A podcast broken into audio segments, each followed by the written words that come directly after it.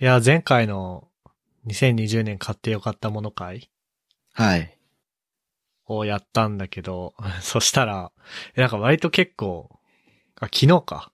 昨日ってかうん今日、まあ日付変わるぐらいだから今日か。うん。今日あの CEOFM っていう、またあの他の、あ、そう、それこそ僕が昔ゲスト出演させてもらった、うん。えー、ちくばさんっていう方がやってるポッドキャストなんだけど、そこで2020年買ってよかったもの会やってて。やってたね。で、聞いた聞いた。僕らの、僕らのっていうか、前回のあのトッシー発案のね、アマゾンの口コミで星5のうん。パーセントが多い方が勝ちっていうルールが面白かったんで、パクってみ、あの、真似してみました、みたいな。あの、バーコードバトラーみたいなわけわかんない戦い方ね。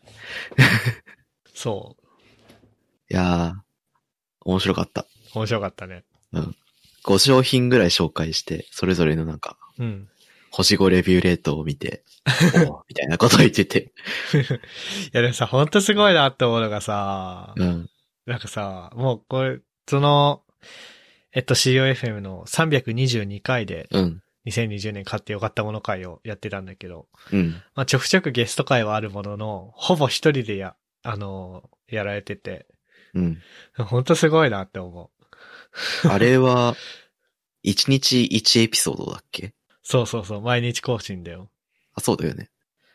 すごいよなほんとすごいですわ。ーやばすんぎ。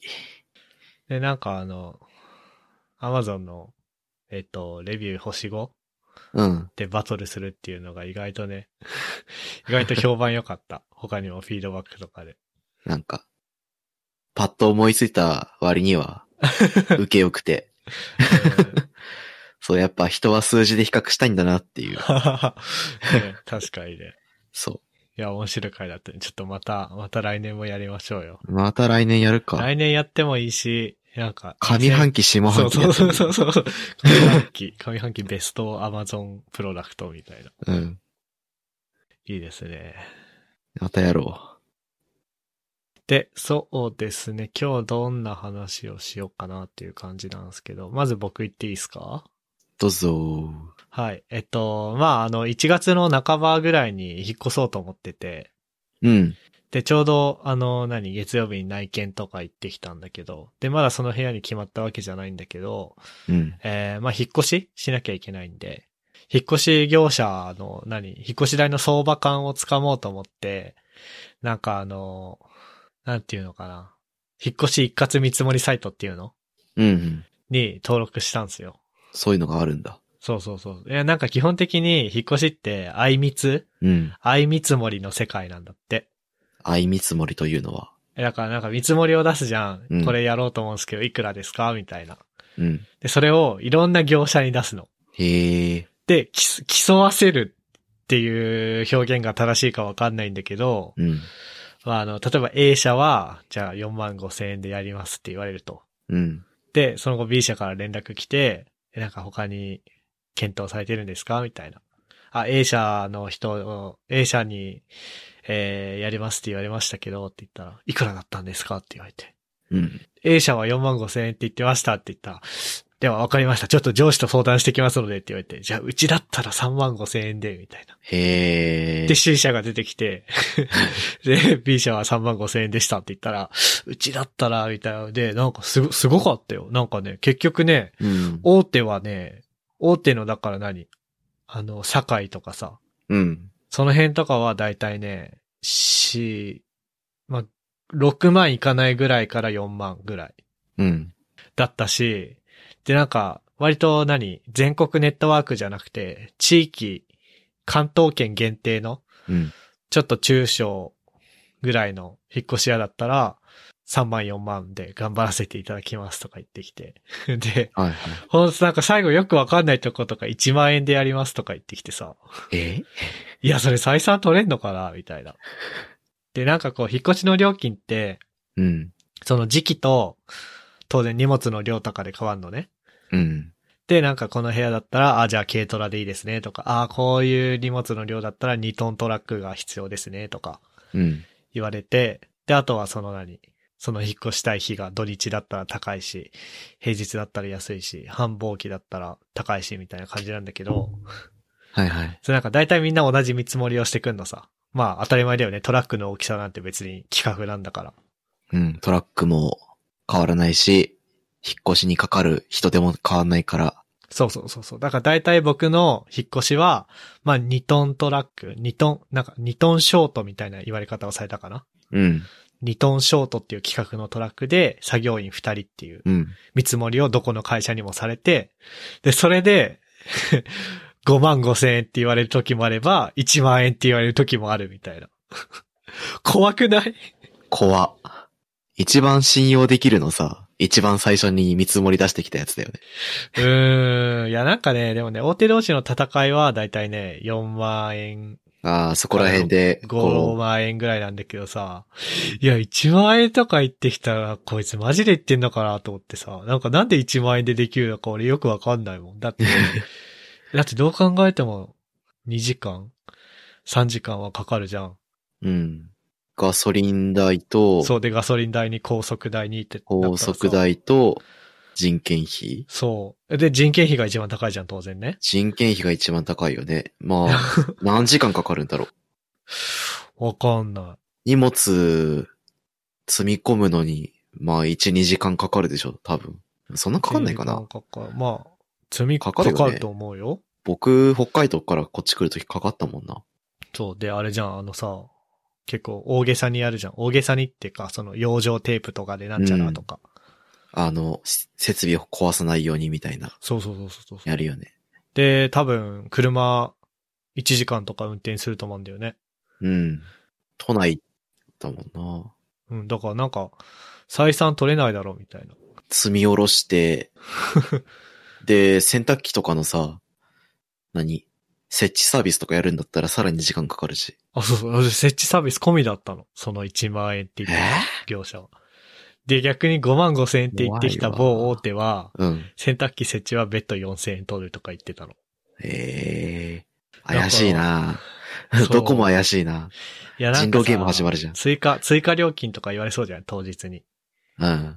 だから、ちょっとあまりにも安すぎるとこはちょっと怖いんだけど、まあまあまあ、それは良くて、で、でも電話が来るのめっちゃ。うん。そう、僕がこれからどういう話をしたいかっていうと、普段僕らが生きてる業界と文化の違う業界の人たちと絡むとめっちゃビビるよねっていう話をしたいんだけど、はいはい。まあその、なんつうの。まず、 あらゆるコミュニケーションが電話で来るのね。うん。うん。まずそこの時点でもうあの文化違うじゃん。まあ、そりゃそうよね。電話番号しか知らねえんだからって感じはそうだけいど。や、ちゃんとメールアドレスも打ったよ。ええなんか見積もりのサイトにさ、フォームみたいなのがあってさ、まあ、名前とか、えー、引っ越し元と引っ越し先の住所書いてさ、うん。で、メアドと電話番号入れて、で、その後何あの、冷蔵庫、2ドアの1個ですとか、縦型の洗濯機1個ですとか、どんどん入れてってさ。はいはいはい。でそのね、10分後ぐらいにね、1社目から電話来てね。しかも日曜日だよ。 日曜日のなんかね、11時とかだったよ、朝の。やば。 休日出勤してる人が。立て続けに電話が来んの。一社目と電話してるときにさ、あの、わかんない、え、あの、au とかはどうなのかわかんないけど、ドコモとかだと、こう、電話してるときに電話が来たら、SMS が来るの。うん。なんか、電話してたら2、3件ぐらい SMS 来てさ、ここから電話ありました、みたいな。おすげえなって思って。でも、なんか日曜日と月曜日はほとんどずっと電話してたね。モテモテじゃん。モテモテだった。 で、あれだよ、あの、そう、電話切るときにさ、うん。まあ、こうじゃあ、まあまだ日程とか具体的に決まったわけじゃないから、決まったら連絡しますみたいなコミュニケーションを取ったんだけど、うん。電話切るときに、まあ、向こう平様の新生活がより良いものになるよう精一杯頑張らせていただきますのでよろしくお願いいたしますとか言ってきて さ。お、すげえなーと思ってさ。 いや、なんかさ、な、なんか、そういう文化ないじゃん、僕らって。そうね。あのよくある、こう、うん部署名と挨拶と、みたいなやつがあって、で、最後に、失礼いたします。あ何よろ々しく担当させていただきました。うん。で、電話切るときは、えっと、まず、あの、ガチャ切りしないみた いな。はいはいはいはいはい。一回、あの、後、押さえて、電話を確実に切ってから、うん受話器を置くみたいなそうのは、研修でやったけど、うん。 あやったんだ、すごいね。 そう。うんえ、なんかさ、 ウェットな感じで来るじゃん。いうん。や、なんか、すごい、すごい。いや、なんか、いや、僕はなんか物とか物件とかに傷つけずに運んでくれればそれで良くて、僕の新生活がより良いものになることそのものは、僕が勝手に頑張るんだけどな、みたいなさ。 いや、ほんとすげえなと思ってさ。そういう一言とかがないと怒る人がいるんだよ、きっと。いや、わかんないけど怒んの かないや、言われてさ、悪い気はしないけどさ、言われだから、言われないからと言ってっていう感じはするけどな。いや、でもほら、あの、あってもなくてもよかったらあった方がいい的な理論ですよ。ああ、まあそうだ ね。うん、そうまあそれはそうだね。相手の相手の気持ちをおもんばかって、こう、いい一言を追加するのは、こう、相手に好印象を与える可能性が高いから、やらないよりはやった方がマシみたいな 理論でやってるのかもしれない。うんなるほどね。で、あとあれよ。あのー、アップルのさ、サポートセンターに電話したことあるあるある。なんか、僕ね、何度か電話したことがあってね、うん。なんだっけな、なんか、あのー、Mac の USB ポートが変になったとか。あそういうので電話したんだけどさ、やたら同情してこない、アップルのサポートセンターの人。あ。なんとなくわかる気がする。なんか、あー、なんか、なんつうの。なあの、相手が言ってきたことをさ、聞き返すのは、まあ、カスタマーサポートの基本じゃん。だから、例えば、うーんと、まあ、その、じゃあ USB ポートで充電ができなくなりましたと。っうん。ていう風に電話したら、あ、えー、お持ちの MacBook Air の USB ポートで充電ができないとのこと、えー非常にお困りだと思います、みたいな風に言ってくるじゃん。そう前半部分は、何、相手が言ったことの確認でいいんだけどさ、そこにこう、ベッドな同情を入れてくる感じとかさ。いや、すげえなーと思ってさ。うん。とか、あとは、まあ、あの、ふ、あの、絡んで、絡んでもらってる不動、絡んでもらってるっていうか、なんつうの。物件探し手伝ってもらってる不動産屋さんとかもさ、あの、ズームで物件探ししてたんだけどさ、うん。 画面共有してて、で、デスクトップにさ、あの Mac のあの付箋アプリあんじゃん。スティッキーズはい。で、あれになんかね、なんて書いてたか忘れたんだけどね、お客様の喜びがどうのこうのみたいな、出会い感謝圧倒的成長みたいなことが書いてあったのさ。うん。あ、すげえなーと思って さ。え、なんかそういうのある違う世界というか、文化が違う業界の人たちと絡んで、おおって思うみたいな。なんだろうね。なんかあるかな。でも、地元で店舗店員してる同級生いるんだけど、うん。やっぱりなんか、お辞儀するときは腰は、あー角度は何度みたいなのは ちゃんとやるって言ってたし、はいはいはいはいはい。うんなんかそういうのほ、本当にあるんだなっていうのはうん。あるよね。まあでも、あれっしょ。その、さっきの電話のさ、うん。同情とか、なんか、おなんだろうね。相手をおもんばかった一言みたいなのって、あれだよ。僕らで言うところのスラックの最後の文末につけるボーイングマンみたいなやつでさ、あー、なるほどね。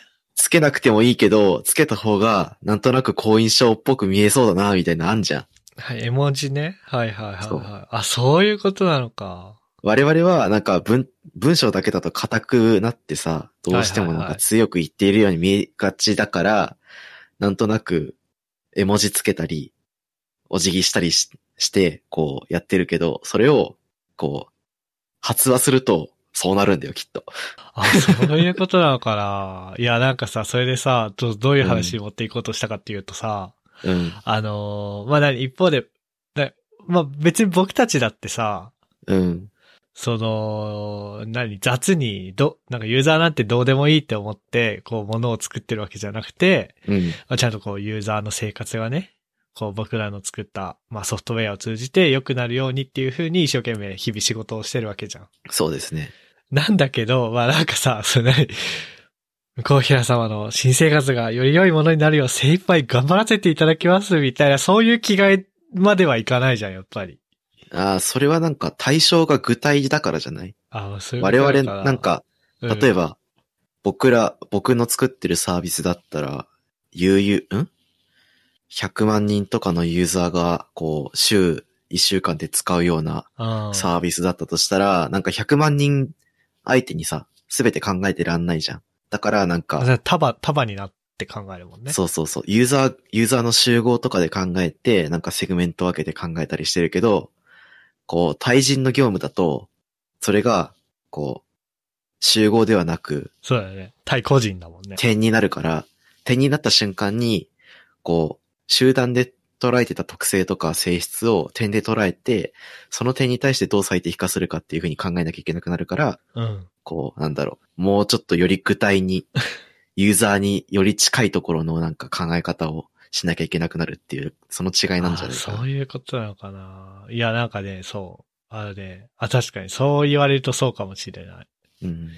なんかこう、僕としては一見、ええって思ったんだけど、うん。なんか、いや、実は僕もそういう気概でちゃんと仕事した方がいいのかな、みたいな風に思ってたんだけど、でも確かに、無理だわ。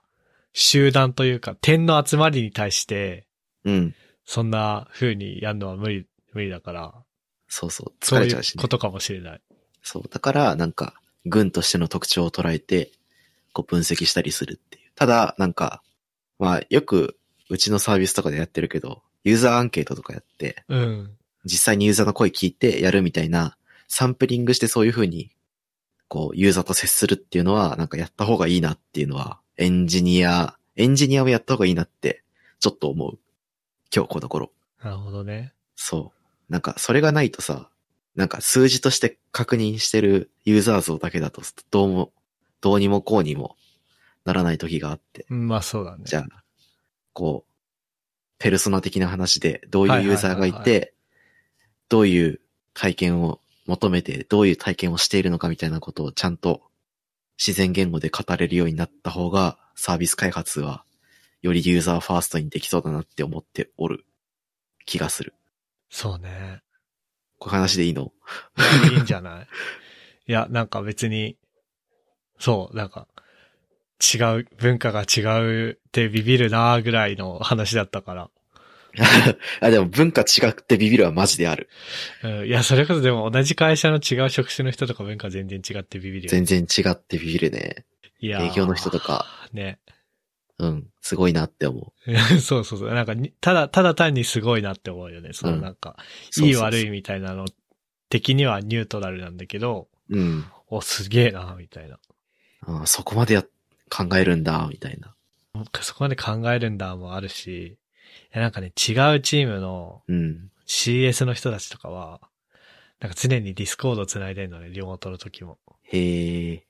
で、帰る時とかもさ、まあスラックで、あの、うちなんかスラックで、えー、勤怠とかできるんだけどさ、うん。スラッシュ、つスラッシュでコマンド打ったら、勤怠みたいな。うん。それとは別にね、こう、ま、常にマイクミュートでディスコードに入ってて、うん。マイクかい、マイクミュート解除して、お先に失礼しますって言って帰ってんの。へえ。お、すげえなーって思って。 文化。 あ、だからオフィスを作ってるんだろうね。そのバーチャル空間上に。 VR オフィス。まあ、音声だけのオフィスをね。うん。なんか、ああ、全然違うなーっていうふうに思ったっていうようなうん。話でした。いいね。どうする次行く行くか。あのー疲れてたりとかさ、まあ、しんどいとか思う時あるじゃないですか。まあ、いつもそうですけどね。いつもなのかよ。そういう時ってさ、うるさい音欲しくないいうーん。わかる。やなんか、それこそ、メンタルがしんない、しんどい時ほどメンタルが効くみたいな話と同じで、うん。ちょっと大きい音で音楽聴いたりとかして、なんか、なんだろうな。なんか心配事とかをかき消すレベルのさ、 うるせえ音が欲しいって思う時があって。なんか思いタスクやってる時に、こう、行き詰まったりすると、こう、いろんな期限とか、それ以外のこととか、こう、今解きたい問題以外に、こう考えなきゃいけないことが頭をよぎって、なかなか集中できない時に、こう、でかい音で音楽を流したりすると、こう、気持ちが楽になる。うん。っていう話をちょっとしてみたかった。そういう感覚あるあるあるあるある。ちょうどそのね、うん。トッシーが書いたのをね、うん。見たときに、昔ツイッターで見て思い出したやつがあって、うん。今あの、ディスコードに貼って、うん。ポッドキャスト聞いてる人向けには小ノートにトギャッターの URL を貼る、貼っておくんだけど、はい。音楽を大音量で聞くと、えーうん脳の疲れを感知する機能が鈍ると。うん。なんか、それを求めてんじゃないあー、なるほどね。そう。なんか無性にカップヌードル食いたくなるときあるじゃん。あるある。そんな感じで。くっそ不健康な生活リズムとか取りたくなった、するんだよな。そう。で、うん。 これ、これでは、みたいな。これですな。いやー、偉い人は、ちゃんと、人間の生活習慣を分析しているな。でも確かにさ、うん。高先生の時とかさ、うん。何レポート提出前夜の追い込みとかさ。うんい。や、それこそ、あのー、5年生の冬休みの卒論執筆追い込み期間とかさ、僕爆音で音楽聴きながらやってた気がすんだよね。わかる。メタルまでいかなくても、うん。低音強めのダンスミュージックとか欲しくなっちゃうよね。あー、でも僕低音とかにはこだわってないなあ、本当。なんか普段聴いてる好きな曲を爆音で聴いてる。へえ、あまあでもあれか、ゲットワイルドとか低音だもんね。低音だね。いやー、でも確かにね、なんか麻薬、脳内麻薬みたいな感覚はあるよね。 あとなんか他の感覚さ、こう、うん。ぶった切れる感じしない。そうだね。まあ、五感のうち、聴覚に負荷をかけることによってみたいだね。そうそうそう。なんか、いい意味で視野狭窄するしさ、うん。なんか思考も、なんだろう、音と自分の考えてる、そそのメインのことに集中してる気持ちになるし、うん。まあ実際するし、なんかね、たまにやると決まるなって、 そういう話がしたかっちなみに仕事とかしてるときにさ、た。うん。音楽聴きながら仕事する本当に作業になるときはする。例えばなんか、コード書くとか、はいはいはい。設計が決まって、あとはコードでロジック書いてアルゴリズム書くだけとの時とか、なんだろう、分析業務とかだったらこう、数字出すためのクエリ書くとか、はいはそういうんだったらなんか音楽聴きながらやる。それ以外のなんか結構頭使うことは音楽は聴かないで、こう無音の状態でやりたいかな、俺は。い。うん。僕も大体同じなんだけど、ただ音楽はずっと聴いていて、うん。なんか何、作業するだけとか、コード書くだけとか、まあ頭使う作業するときでも、それなりにサクサクっとできることだったら、普通に普段聴いてるような曲。うん。僕お気に入りっていうプレイリスト作ってさ、流行りの曲とか昔から好きな曲とか入れてんだけどさ、うん。あの、それとは別に、ゲームとかドラマとかの洋楽だとか、あとは、そもそも歌詞のないやつうん。とかを詰め込んだプレイリストがあって、うん。なんか、結構頭使う系、設計とか、めっちゃ長文で日本語書くとかうん。は、その歌詞のない音楽を聴いてる。あー、確かに、サントラ系いいよね。うん。邪魔されないからね。うん。だから日本語書いてる時に日本語の歌詞入ってくるの無理。発話されると無理。そう、なんかね。データベースの設計とか書いてる時にさ、うん。なんか、間違えてゲットワイルドっていうカラムを生やしそうになったりしたら困るじゃん。わかるわかる。なんか、例えば、こうやって話してるときにさ、裏で違う日本語の音声とか流してるとさ、耳で入ったことをそのまま口で言っちゃうときあるじゃん。うん、わかる。ああ、そう、うんそう、そう、そう、そう。あれなあんだろのう、ね。感じがさ、あるようんね。あるあるあるあるある。俺今何つったみたいな気持ちになるんだよな。あれそうそうそうそう そう。なんくか、ね。っ、そ面白いよね中継しちゃうよね。そうそうそう。プロ棋士になっちゃうんだよ。いや、わかるんだよな。そう。人間スピーカーになってなんか耳から入ってきた情報そのまま出しちゃうんだよな。で、なんか、そうそうそう。集中してる時とか、こう、考え事をしなきゃいけない時に、人の言葉で話されるとマジで邪魔っていうのは本当にわかる。そだからなんか、僕、あれだよ。普段聞かない、聞かない、何バイオリンの曲とか を、なんか Apple Music で探してきて、う。あるね。うん。む、わざと聞いてる時がある。いや、わかるんだよな。そう。それはさ、爆音で聞いてんのいや、普通の、普通の音量よりもちょっと小さいぐらいかな。あー、でもわかる。遠くで、カフェのうん。隅っこで作業してる感覚が欲しいから、あー、わかるわかるわかる。音源からちょっと遠い、遠くなるようなことを意識して、ちょっと音量下げてるわ。で最近僕ね、ミーティングにね、音楽聴きながら参加してんだよね。へえ、なんかその、だからカフェ的な効果をさ、はいはいはい。期待して。だから歌詞入ってないやつなんだ けど、歌詞入ってたらやばいよね。歌詞入ってたらちょっとなんか歌っちゃいそうだから さ。めっちゃ真面目な話してるのに電波系ソングの歌詞とかつぶやいちゃいそう。やばいな、それ。なんか、そういうのもあったりするね。いいね。で、なんだっけ、あ、そう、爆音、爆音っていうか重低音で。うう。なんか疲れてる時とか、うん本当になんか、こう、根、根が詰まってるというか、うん。時ほど、でかい音量、重低音が欲しくなるし、うん。そうでない時で集中したい時は、なんか、サラサラした音が欲し い。さらさらした。あなんか、辛い時ほどこってり系で、こうん。 う、うん。あ、なんでもいけるなって時ほどサラサラ、さっぱり系の方がいいみたいな。 ラーメンと同じで。そうだね。いや、重低音な。そう、なんかさ、ちゃんとしたスピーカーを買って初めて重低音の良さを意識したみたいなとこあるね。あー、なるほあそどう。なんちゃんとしたスピーカーっていうのは別にその何万とかじゃなくてさ、うん。まあ3000円とか4000円とか、あの、なんつうの、エレコムでさ、1000円しないぐらいで売ってるさ、USB で挿すよくわかんないスピーカーよりはうん。上なんだけど、そのなんかガチ勢ではないぐらいの価格帯のやつね。まあ、わかるわかる。コンビニイヤホンまではいかずとも、そうそなうんそう。か、3、4千円ぐらいのイヤホンみたいな。そうあの、クリエイティブっていうメーカーのやつなんだけどさ。はいはいはい。で、僕ね、さ、だった、確か高専の4年生ぐらいの時に、あの、あ、3年生かな ?3、4年生ぐらいの時に初めてそのスピーカーをさ、うん。クリエイティブのやつ買って、うん。それまでは MacBook Air のスピーカーでずっと音楽とか聞いてたのね。うん。で、それで初めてさ、そのスピーカーを設置したらさ、ドゥン、ドゥンってきてさ、はこれが、これが重低音か、みたいな。やっぱ、シャリシャリした音よりもさ、ベースライそうそンうちゃんとわかる音の方がいいよな。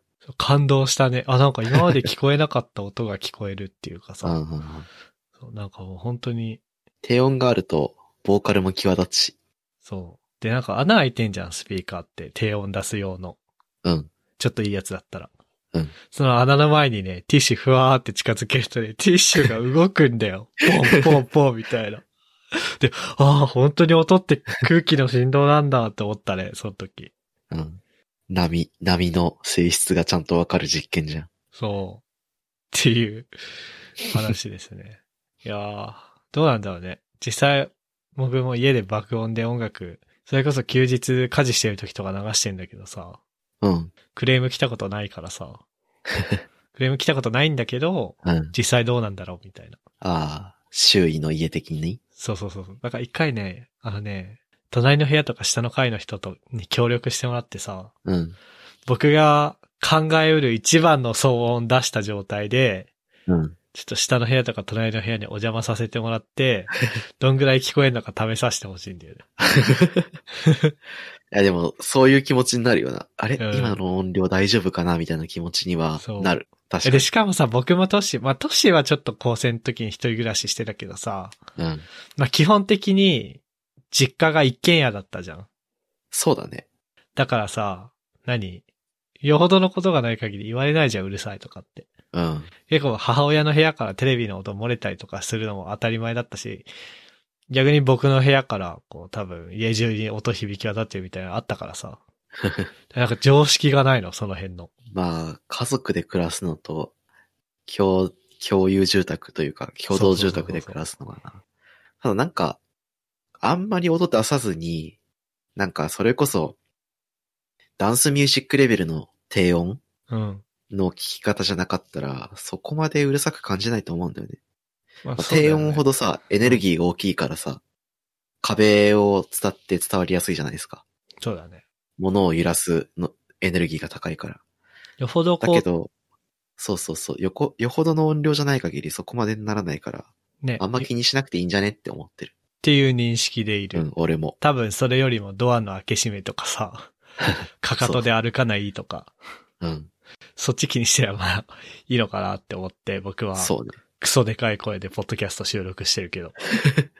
人の声ぐらいだったら全然聞こえないっしょ。窓際行かないと。うん、多分そうだと思うよ。うん。はい。っていうそ感んじなで。感じですかね。うん。あ、そう言うの忘れてたけど、あの、今日ふっくんいないね。あ、本当だ。ふっくん いない。いや、してたけど。 あの、体調不良ということで、そうだね。まあ、今日はお休みですね。お大事にということで。うん。あそんなと次こっ回すか、ね、話したい話題もあるし、この辺にしときましょうよ。じゃあそんなとこっすかね。はい。あ、なんか今日コンパクトにうん。まとまったね。いい感じに仕上がってる。いや、いい感じですね。えーここまで聞いていただいた皆さん、ありがとうございました。番組内で話した話題のリストやリンクは、ゆるふわ .com スラッシュ59にあります。番組に関するご意見、ご感想は、ツイッターハッシュタグ、シャープゆるふわでツイートお願いします。えー面白い、応援したいと思っていただけた場合は、ウェブサイトのペイトレオンボタンからサポータープログラムに登録していただけると嬉しいです。えーそれでは MK トッシーでした。ありがとうございました。ありがとうございました。 And now, a short commercial break. 現在エンジニアの採用にお困りではないですか候補者とのマッチ率を高めたい辞退率を下げたいという課題がある場合ポッドキャストの活用がおすすめです音声だからこそ伝えられる深い情報で候補者の興味関心を高めることができます株式会社ピトパでは企業の採用広報に役立つポッドキャスト作りをサポートしています気になる方はカタカナでピトパと検索し X またはホームページのお問い合わせよりご連絡ください。